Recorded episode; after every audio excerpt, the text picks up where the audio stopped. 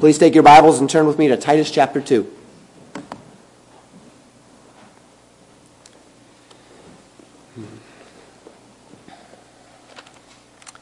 Titus 2. We are in our family emphasis series. We began last week at Mother's Day. We'll go through Father's Day. It's another five weeks of messages. Last week we spoke to fathers, we spoke to husbands. This week we speak to mothers and we speak to wives.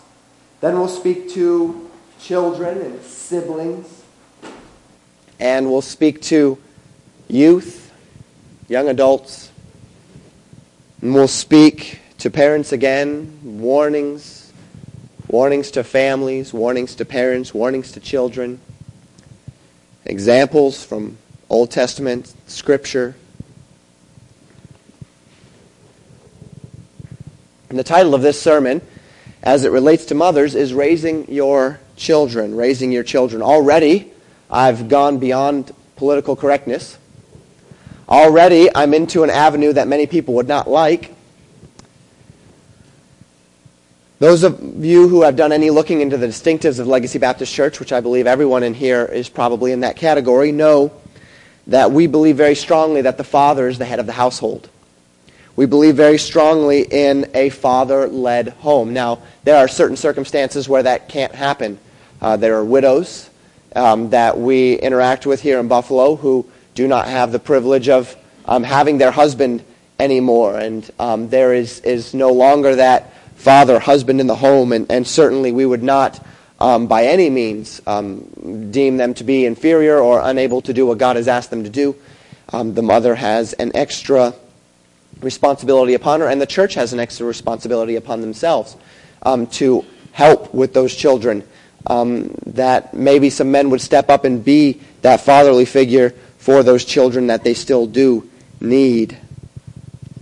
However, as a rule, we recognize the father is to be the head of the home. This is how God has ordained it. The father is ultimately responsible to raise his children.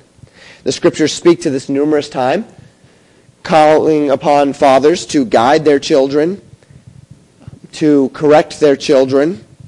And as we spoke to fathers last week, I called you the rudder of your home. That you may not be the biggest part of your home. You may be outnumbered quite heavily in your home. But even if you're, even as a, a small portion of your home, you are yet still the portion that is most important to the direction that your home goes. You are the rudder that guides your home. There is little doubt, however, that mothers are an essential element of the family, particularly as it relates to children. We speak of this role as one that's delegated to the right, wife.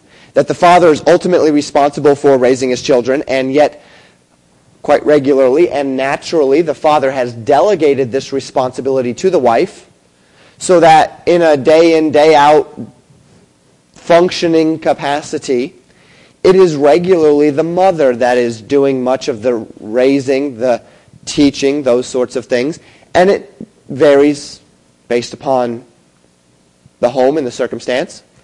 I personally have delegated the daily responsibilities of my daughters to my wife. She's the one that handles the majority of the feeding of them and the clothing of them and those sorts of things. And when I'm around, I'm happy to help. But I have asked her, if I'm in the home and you need to discipline the girls, I would ask you to let me do it. My wife, as most mothers, does not particularly enjoy the role of disciplining her children. She does not enjoy having to give her daughters spankings, those sorts of things. And you know, I've observed something else as well. Not only does my wife not enjoy it, but she's not as good at it. My wife is, is a tender soul, and my daughters are adorable little things. Maybe not when they're uh, getting themselves into trouble. But I found that emotionally speaking, my wife does not have the capacity to discipline our children that I have. The ability to distance herself from her emotions so that it's not just a little swat, but it's actually a legitimate discipline situation um, is easier when it's coming from the father. Now, that's not always able to happen. Sometimes I'm out of the house. Sometimes I'm busy, and my wife needs to take on, upon herself that role, and she does so admirably. But I've asked her to allow me to take care of that as often as possible. It sets up proper barriers. I think it has the proper um, structure in the home. It keeps things wh- where they ought to be. Now, husbands in this room or wives who have husbands that aren't here, your husbands may do it a little bit differently. That's fine. But what we must understand is that mothers do assume upon themselves uh, quite a active role in the raising of children. As a matter of fact, I don't feel like I'm going out on a limb to say that in many ways the mother probably does more of the actual physical raising of the children than the father does in many of our homes. The concept of the wife being the one who is responsible for the spiritual and physical growth of a child is foreign to Scripture. However, the concept of the wife being the one who actually performs many of these duties as given to her by her husband is so regular in Scripture that it's almost implicit. You don't even see a whole lot of commands for the mother to be a mother because a mother is a mother, and it's what she does. It's what's expected. It's what's, in fact, built into her. And so this morning, as I speak to you of raising your children, there's not a lot of Scripture that we can go to necessarily because it's expected that you as a mother would take upon yourself that role of raising your children, caring for your children, loving your children, being what you ought to be for your children. However, in Titus chapter 2, we see some tremendous insights into how you are supposed to be as a mother. It's not so much giving you the ins and outs, recommendations as to how to discipline your children and how to raise them properly or any of those sorts of things. But rather how to be the mother that you ought to be on a more principled level. And that's what we're going to look at this morning. Let's do so. We'll begin in Titus chapter 2. I'll read verses 1 through 5. But speak thou the things which become sound doctrine, that the aged men be sober, grave, temperate, sound in faith, in charity, and patience. The aged women likewise that they be in behaviors becometh holiness, not false accusers, not given to much wine, teachers of good things, that they may teach the young women to be sober, to love their husbands, to love their children, to be discreet, chaste, keepers at home, good, obedient to their own husbands, that the word of God be not blasphemed. As always, I'll give you context before we jump into the actual passage in verses 4 and 5.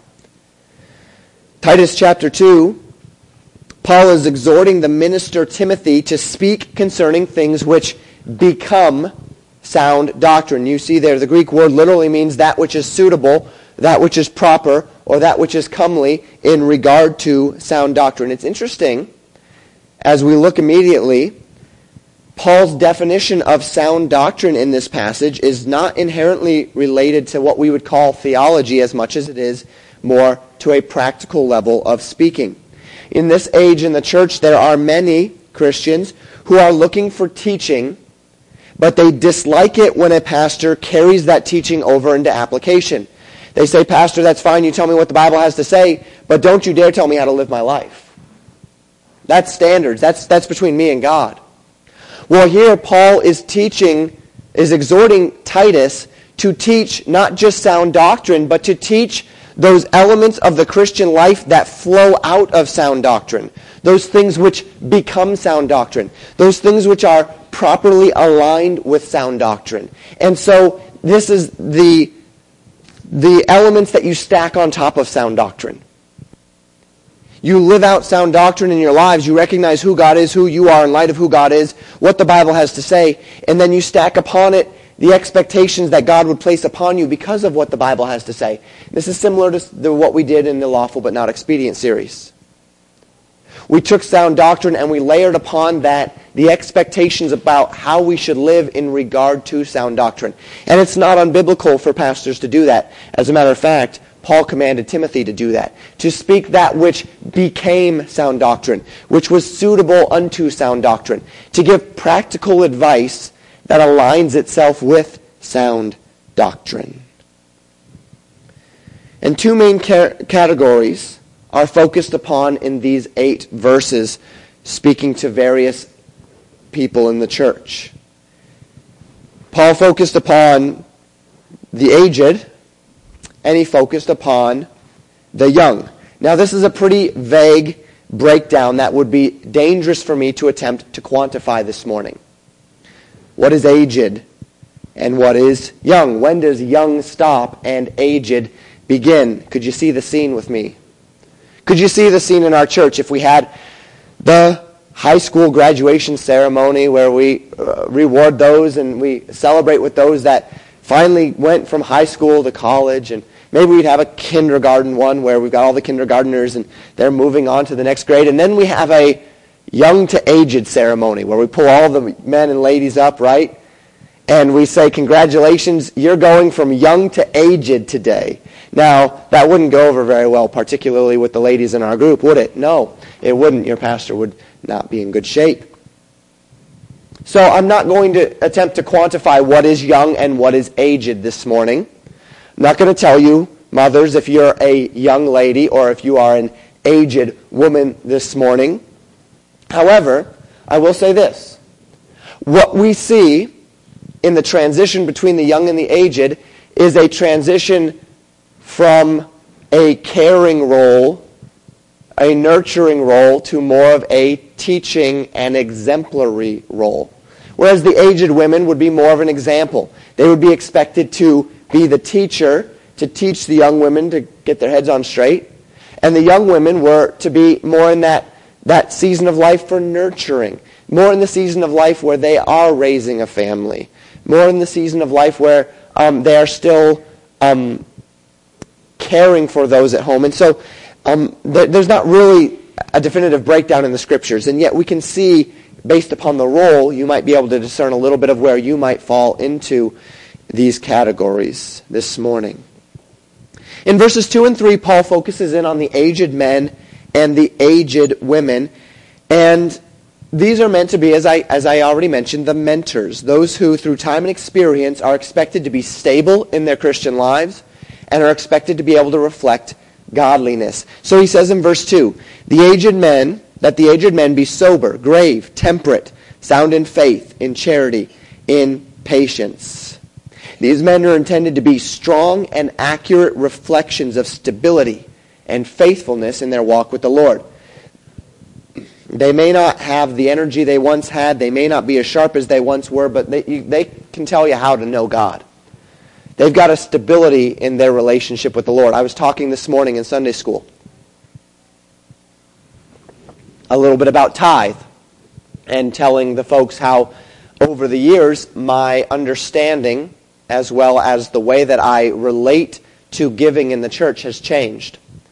And as I look back upon how it has changed and how it is still changing, I see myself transitioning from more of that zealous, um, kind of that zeal without knowledge role to a balanced understanding and a desire to relay it in such a way that others can learn balance as well.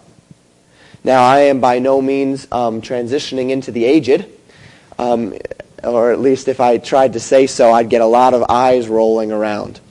Um, my birthday's coming up soon, and after this next birthday, I will still not be 30 years old. Um, so I'm, I'm getting there, but I'm not quite there yet. Although I might sound like I'm in my 60s today, it's not the case. Um, not quite.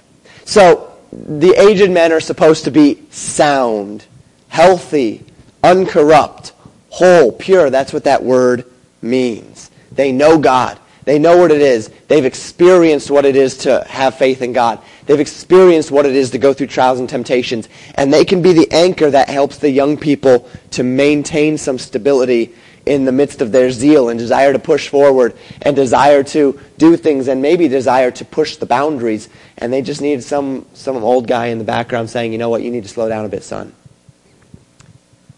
The aged women likewise, Paul says in verse 3, be in behaviors becometh holiness. There's that word becometh again. It's the same word we saw in, in verse 1. That is suitable or comely unto reverence, unto holiness. This word holiness is used only this one time in the entire Bible. You will not see the same word for holiness in the Greek used anywhere else in the Bible.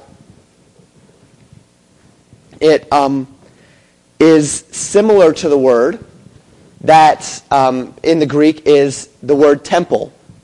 It's actually a derivative of that word. So the temple was a place that was holy. It was consecrated unto the Lord. It was a place where people came to worship. It was a place that was special. It was a place that was set apart. And this word here is actually kind of a adjectival form of that idea of being a temple. That she is to be one who is reverent. That she is to be one who is set apart. That, that people are to look at her and they're supposed to see a dignity, a comeliness about her. They're supposed to see a godliness in her. And that is the role of the aged woman as she takes on a role as a mentor, as she takes on a role as a guide to the younger women, helping the younger women do what they need to do, helping the young, younger women be what they need to be, helping the younger women have a direction that they ought to have. They should be spiritually mature and reverent toward the commands and the expectations of God. It goes on in verse 3. Not false accusers, not given to much wine, teachers of good things. They're supposed to be beyond the gossip. They're supposed to be beyond those elements of intemperance. They're supposed to be teachers of good things. They're supposed to be that anchor.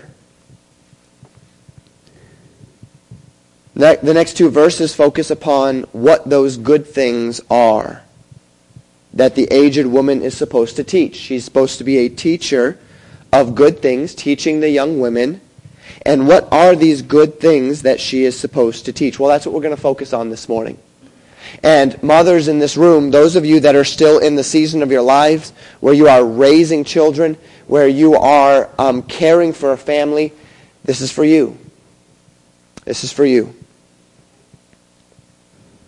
And as we walk through each of these attributes, mothers, you should ask yourself, where are you successful where are you exemplifying what a, what a mother is supposed to be? And where do you need work?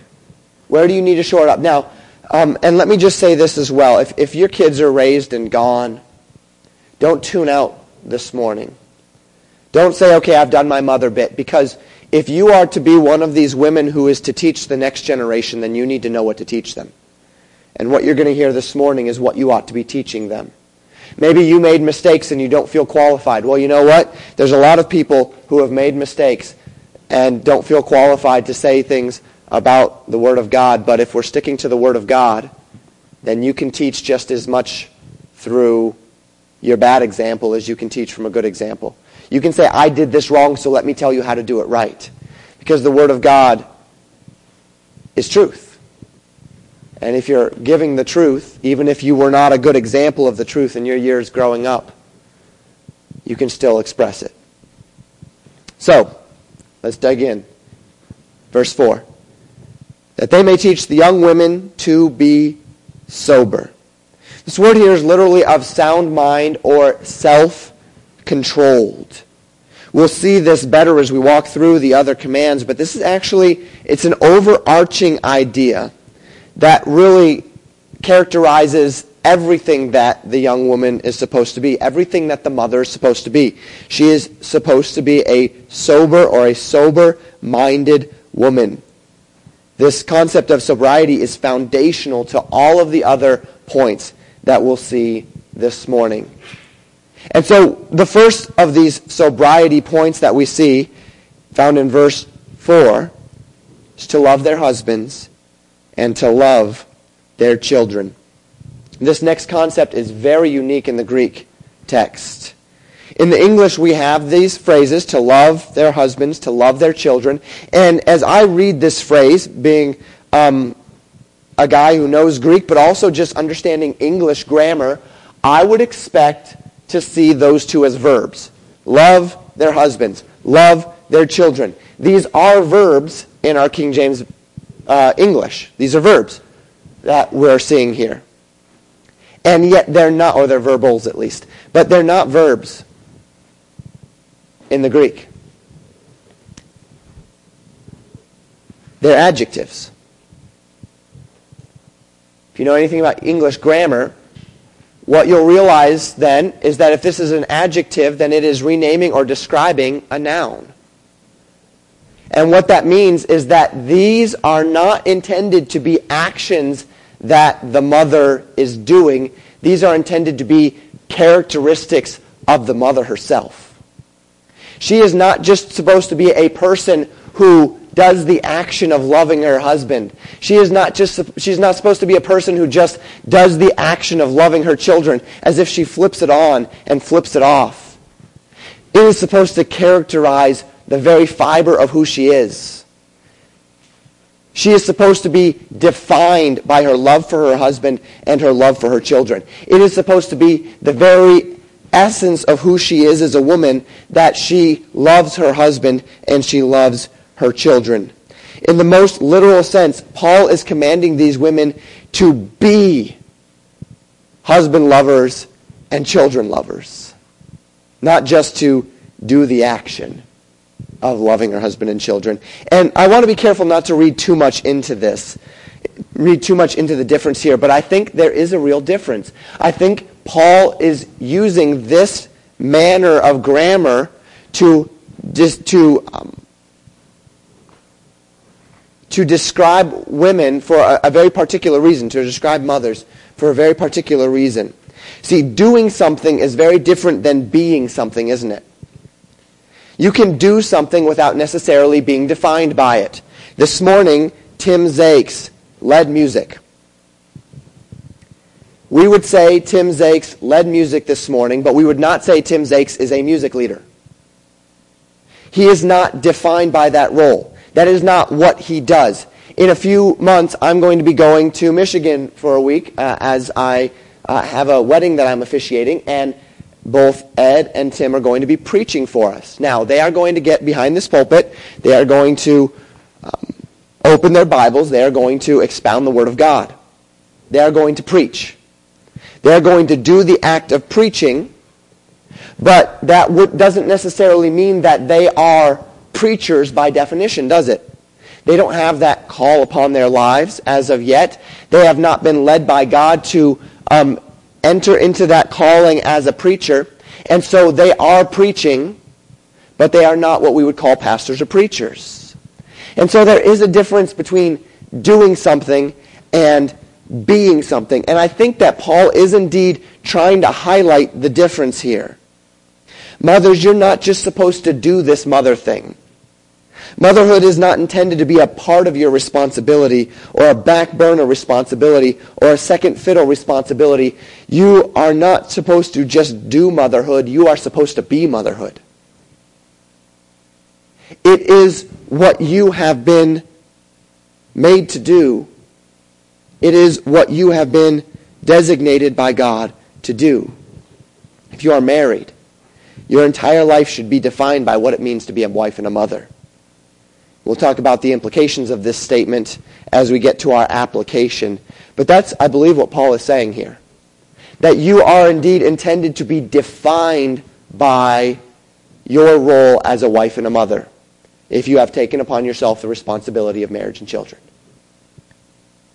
Verse 5, as we continue, Paul says, to be discreet, chaste, keepers at home, good, obedient to their own husbands. Let's talk about these first two discreet and chaste. The word discreet here is the adjective form of the same word that we saw in verse 4 sober.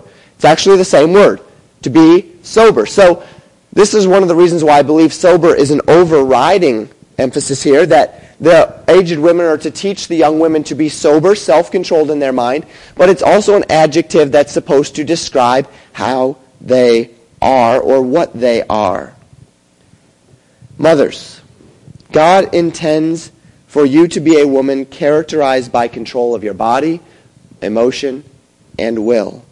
You are intended by God to offer your children the stability and consistency of life and action reflected in your life and action. Your children should see a woman who is under control of her emotions, who is under control of her spending habits, who is under control of her indulgences, etc. Certainly your life and action should manifest a greater maturity than your children. You know, it's a great tragedy today that there are many children who are forced to play the role of the parent for their parents. They have to be the rock. They have to be the stability. And I don't say that tongue in cheek, and I don't say that trying to be funny because it's not. But we are in a society who, a society that's not encouraging adults to grow up. And what it has done is it has brought about circumstances whereby there are many mothers who haven't yet grown up.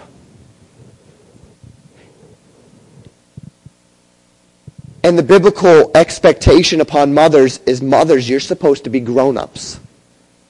You're supposed to be that source of stability for your children, that source of leadership for your children, that source of love for your children, that source of sober-mindedness for your children so that your children don't grow up thinking adults are just grown-up children.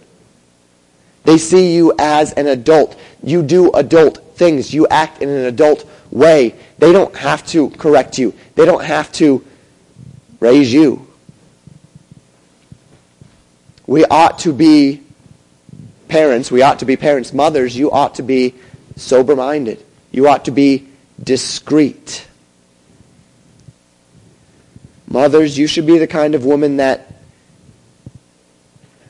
sets the example. You should not be the kind of woman where your children need to clean up your messes need to carry your emotional baggage. Your children should never be placed in a position where they feel embarrassed over your poor behavior in public.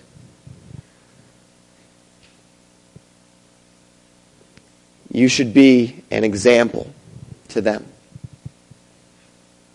Paul tells Timothy in this passage that sound doctrines dictates that mothers be discreet, sober, also chaste. Mothers ought to be characterized by purity. This purity should certainly be reflected in your appearance, but also in your actions and in your words. Your children should see you as a woman with the highest regard for personal testimony. Sh- they shouldn't see you as a vulgar woman or a profane woman. They shouldn't see a woman that acts one way but then lets her hair down and all of a sudden she gets vulgar or profane. They should see you as a woman who is chaste who is pure. An example of one who is unspoiled by the world. You ought to be the kind of woman that your children can respect morally. You know, your children are going to grow up and make a lot of decisions. We're going to talk about that in the weeks to come. But by God's grace, you should not be the kind of woman that adds any support to any decision your child is making that is unbiblical. No child should ever be making a decision and feel like they have the right to do so, an unbiblical decision, and feel like they have the right to do so because they saw mom doing it.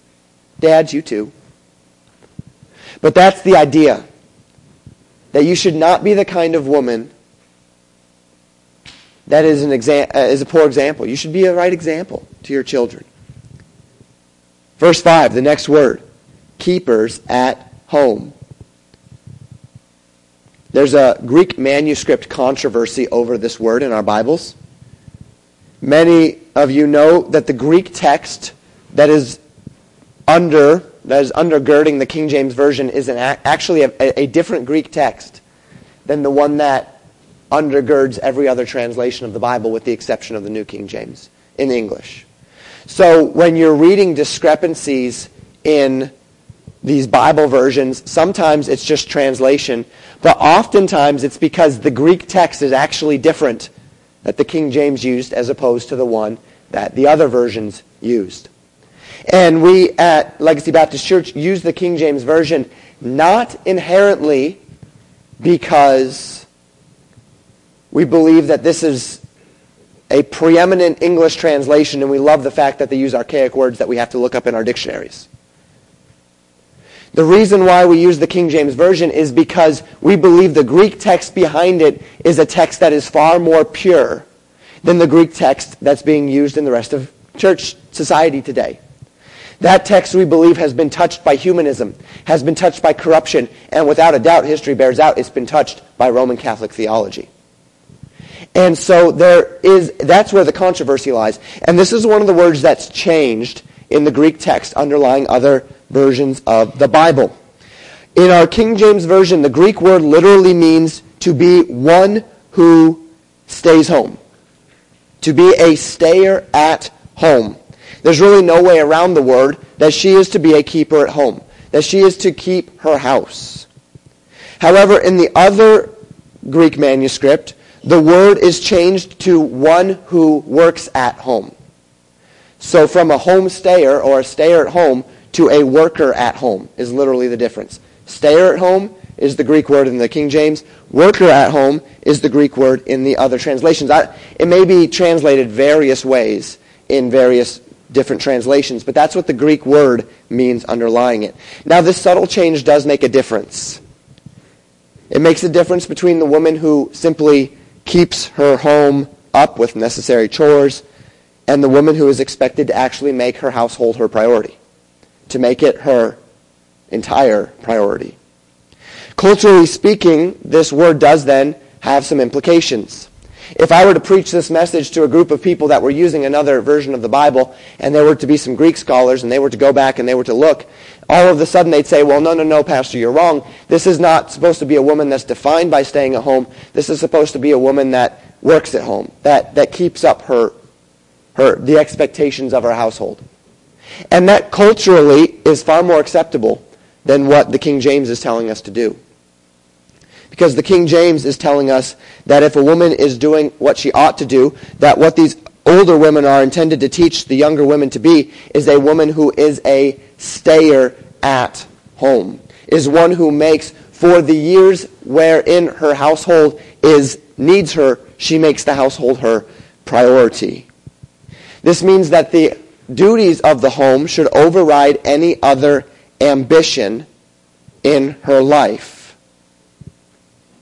She's intended by God to devote her time and her efforts to her home and to her children. Now, when we get to our application, again, we'll consider this. I am not one inherently that believes that there's no circumstances where a woman can work out, uh, cannot work outside the home. I don't believe that. I believe that there are times where a woman certainly can work outside the home. We're going to talk about that as we get to our application. And I personally believe that we can apply this without twisting or manipulating the scriptures as well. We'll get there. Let's continue in verse 5. Keepers at home, good, obedient to their own husbands. I'm sorry I didn't highlight those, but the first Greek word there is good. The second one, as you can see, and the second one is the word obedient that um, is up there. These are the final two characteristics that are taught here to be good and to be obedient. In relation to motherhood, these characteristics are teaching tools for the children. You've all known people who have been, simply put, characterized by goodness. They're kind people. They're compassionate people. They ask you how you're doing. They remember you when you say you have a prayer request. They're doers of good things. They are thinkers of good. They're speakers of good. This word in the Greek is simply good. Mothers, you're supposed to be good. You're supposed to be that kind of a person. You're supposed to be the person that when your children think of you, they just think, she is a good woman. That's a good woman. Where a husband just says, you know what, she's a good woman. It's the same word that's used in Colossians chapter 3, verse 18, and Ephesians chapter 5, verse 22, to command women to be subject to their own husbands, to be good women. It's the same idea that we see in 1 Peter chapter 3 verses 1 through 6 as Peter teaches about the importance of a woman's testimony that she would be a, uh, a, a good woman, a subject woman as well. All throughout scriptures, the examples are clear. Fathers, husbands are to be the head of the home, and the wife, the mother, is to be that good subject woman, subject to her own husband. And notice there it does say to her own husband. That's a good translation. It doesn't just mean subject to husbands. Women, you're not subject to other husbands in the church. You're subject to your own husband. Notice the reason as we finish up verse 5. The last phrase there, that the word of God be not blasphemed. The point of it all, why teach young mothers to be this way? Well, because when a woman reflects these characteristics, she is an honorable reflection of sound doctrine. And by being an upright woman herself, the Word of God is exalted through her. Mother, you want to exalt the Word of God by being a mother? Be this kind of mother. Be the kind of mother who is sober, who is discreet, chaste, keep her at home, who loves her husband, who loves her children, who is obedient to her own husband. Be that kind of woman, and you will magnify the Word of God. You don't have to have a Sunday school class that you teach to magnify the Word of God. You don't have to be a song leader to magnify the Word of God. You can magnify the Word of God according to the testimony of the Word of God by being a good mother and a good wife. So let's apply this morning.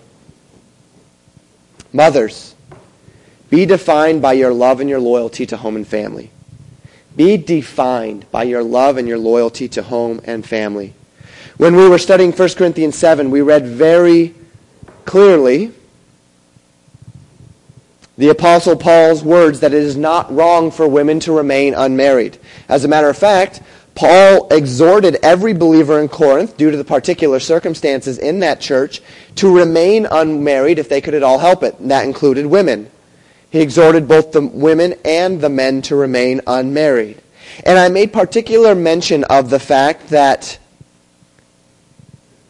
women, generally speaking, particularly in conservative Christian culture, have a very heavy emphasis placed upon them to get married.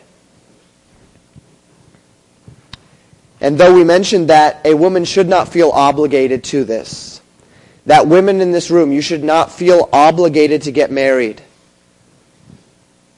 And that th- there are other ways that you can serve the Lord outside of the married state. I also mentioned this, that women, if you decide to get married, and you decide to have a family, the moment you say, I do,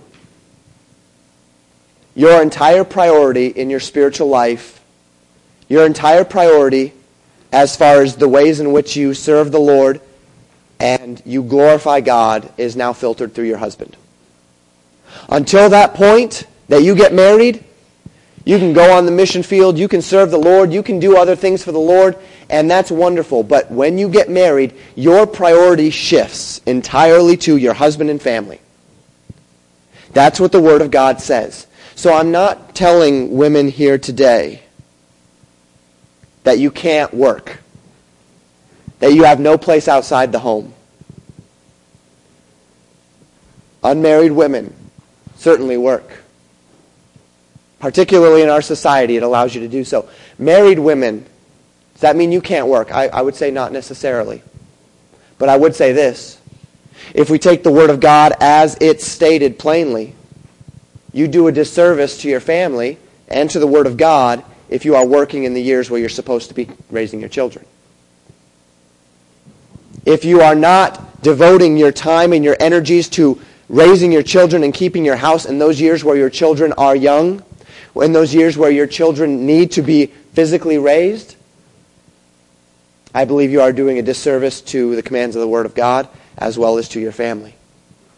And I believe that because I believe that's exactly what First uh, Titus chapter 2 is telling us that the mother and the wife is intended to be a keeper at home, is intended to be the kind of woman who is not just one who exercises love toward her husband and toward her children, but who is defined by her family. And the scriptures tell us that in being so, you are magnifying the Word of God. That you are magnifying and glorifying God. The doctrine of radical feminism espouses a concept that women should not be shackled by their families. That she has just as much right as the man to pursue her own ambitions wherever they will take her. This is false.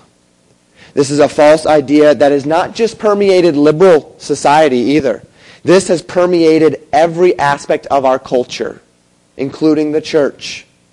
On the liberal side, radical feminism preaches that a woman who sets aside personal ambition for the sake of her husband and her family is nothing more than a glorified slave who is being willingly imposed upon by the expectations of her society. That's what radical feminism says, that you are making yourself a slave, that you are perpetuating the system, that you are keeping yourself enslaved to a male chauvinistic society that would seek to dominate women. It's false. It's wicked. It's a lie of the devil. The Bible says it very clearly. The, in the Christian world, radical feminism has taken various deceptive paths. There's still that group of liberal, so-called Christians who um, have the exact same philosophy as radical feminism. But as it comes to where Christianity touches feminism, they start to use the realities of liberation in the Word of God to espouse the concept that women are liberated from authority under men. They object to the fact that a woman would be commanded to subject herself to her husband. They object to the fact that women cannot be preachers or usurp authority over the man in the church, as the scriptures teach. And they object to these because they say the gospel has made us all equal. There's no male or female. There's no Jew or Greek. There's no uh, races. There's none of that in Christ. We're all the same in Christ. Therefore, we're all equal. And that's typically how Christian feminism finds its way into the church. And oftentimes, along with this argument, it is argued that women have been made an object in culture. And yet, I would defy you to find any other event throughout the course of history that has done more to liberate women than the gospel of Jesus Christ.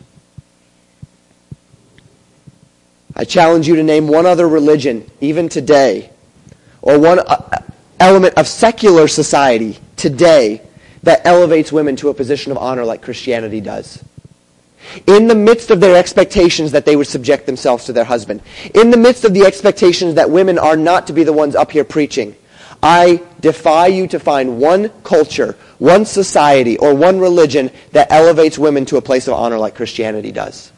You will not find it. Society preaches equality, but never in American culture have women been treated more like objects for the pleasure of men than in today's society.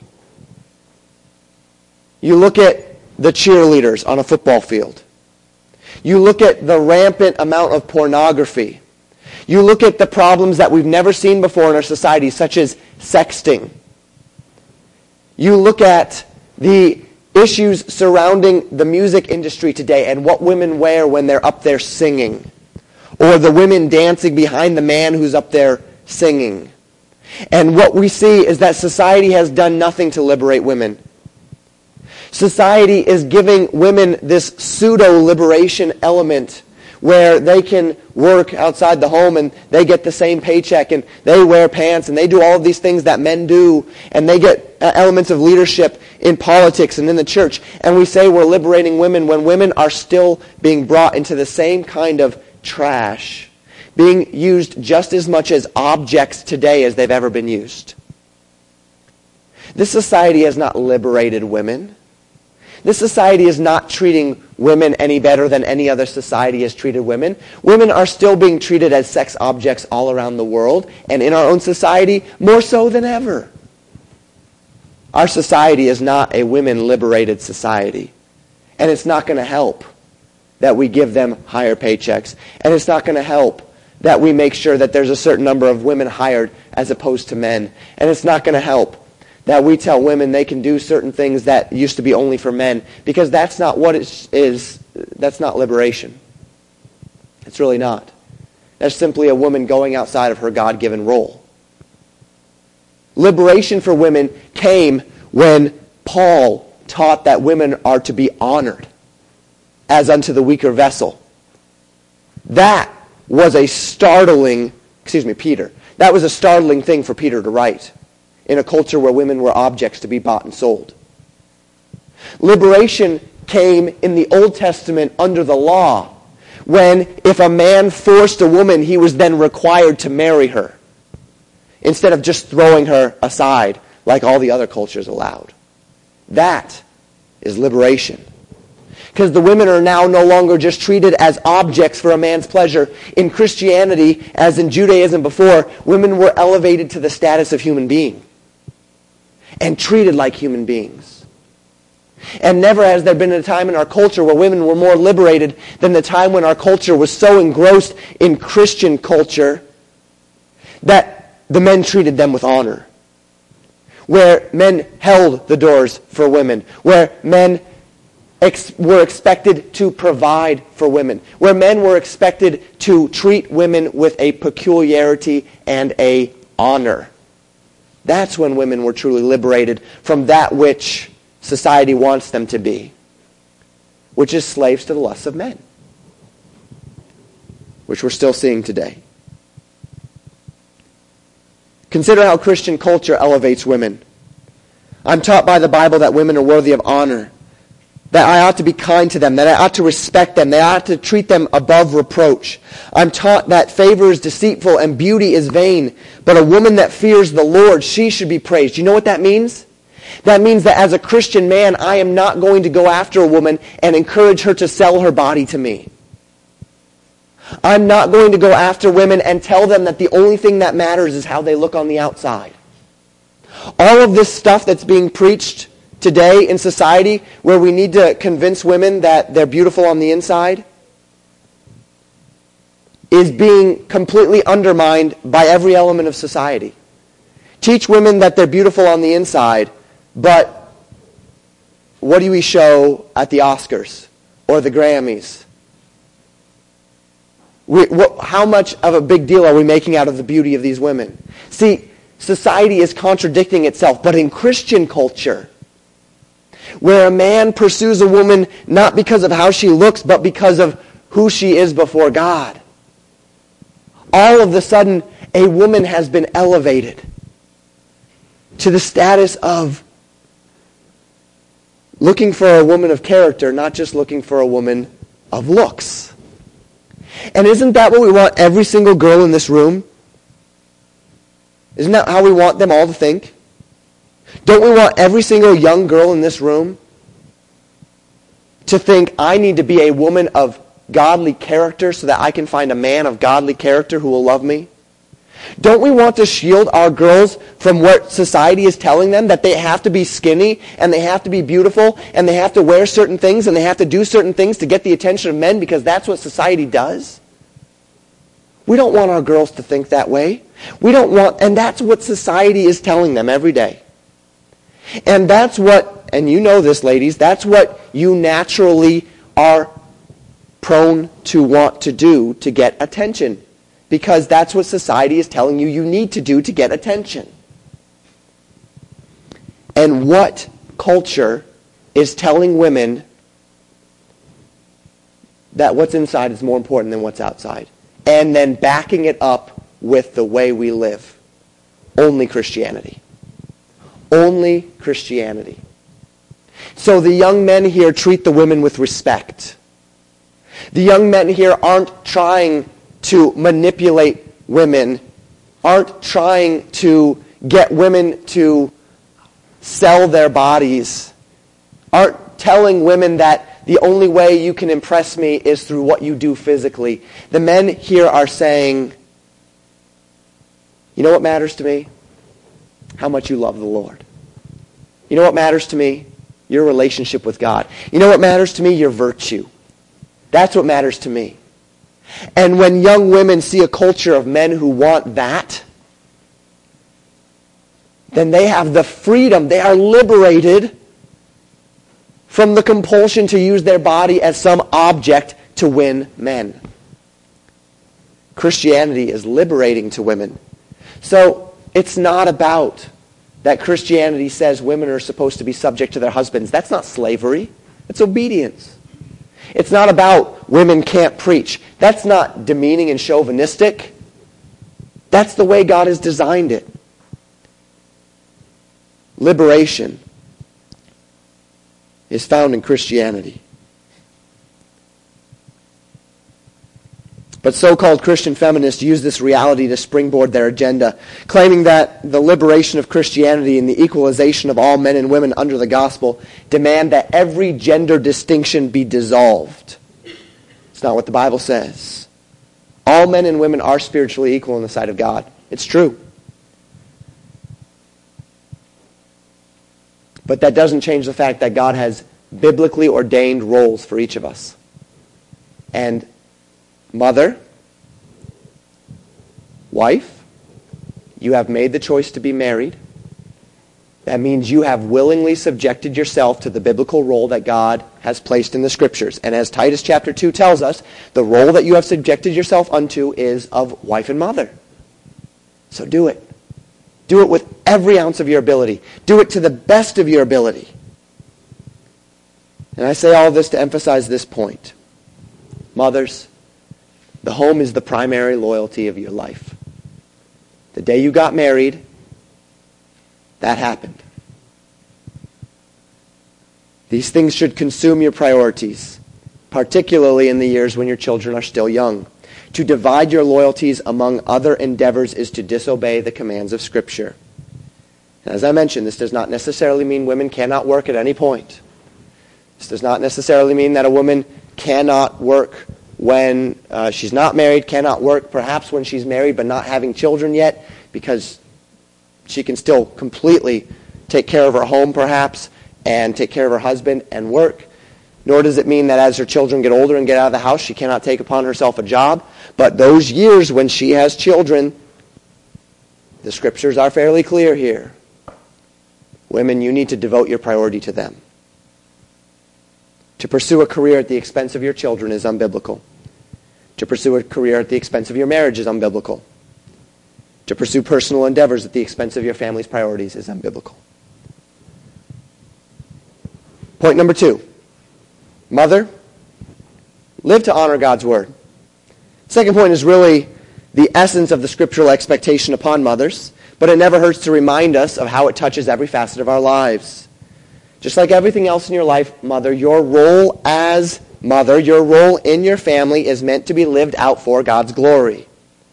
Verse 5 makes it clear that the degree to which you submit yourself to your God-ordained role in marriage, that you submit yourself as a mother, that you submit yourself as a wife, will directly affect the degree to which you are being a proper testimony of the Word of God and of the gospel of Jesus Christ.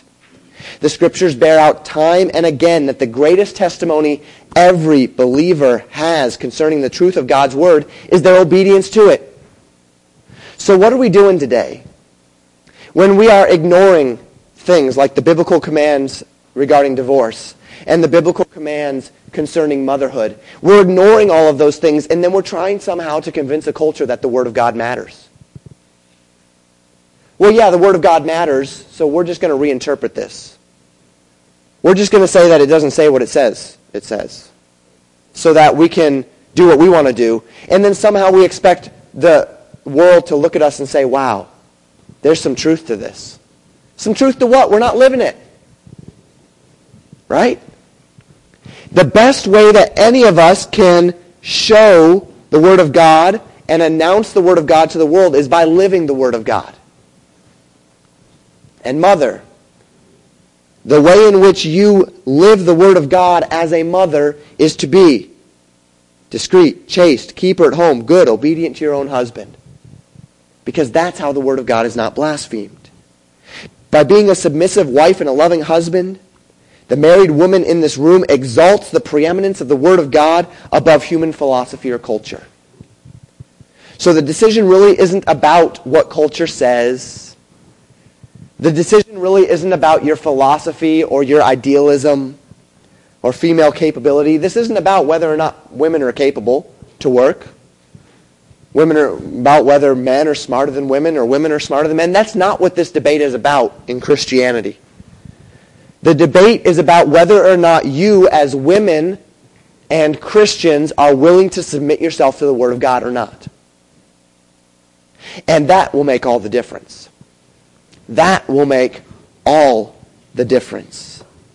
It's a debate over the authority of Scripture. The same controversy that's raged time and again in every society as the expectation of God's word conflicts with the desires of culture. Are we going to follow culture or are we going to follow the Bible? That's the question that we ask. Are we going to go along with what culture says and we're going to take feminism and we're going to bring it into the church context and we're going to adapt so that women can have this greater role because they feel like they need that? Or are we simply going to obey what the scriptures tell us? And are we going to say, okay, women, we love you. You're not lesser than men. You're not less intelligent than men. You're not less capable than men. But look, the Bible says something. And what the Bible says is that you are supposed to be a keeper at home. And what the Bible says is you are supposed to be a husband lover and a child lover. That this is supposed to consume your life.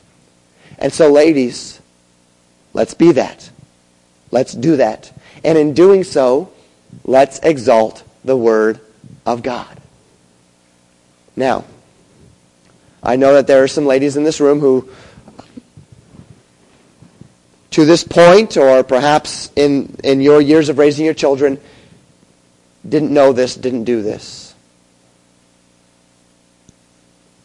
This is not a message to make you feel guilty and to make you feel like you did it all wrong and, or anything like that. All throughout our lives, we learn more about the Word of God. And as we learn more about the Word of God, we, we obey it and we assimilate it which means your responsibility, if you're no longer a mother with children at home, is to teach it. it. Is to teach it to others. Is to be that woman who is telling the younger woman, women how they ought to, how the Bible expects them to live. And it's not going to be what culture wants you to say. And it's not even going to be what many in Christian culture want you to say. But to the degree that you're willing to take the Word of God at face value, it is what the Bible wants you to say. And so as we learn and we grow, we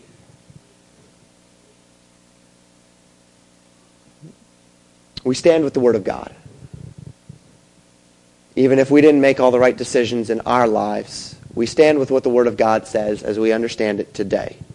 And we teach others to love and to obey the Word of God. And by God's grace, that's what this church is. And that's what this church will continue to be. A group of people that just want to obey and learn the Word of God and be loyal to it. Let's pray.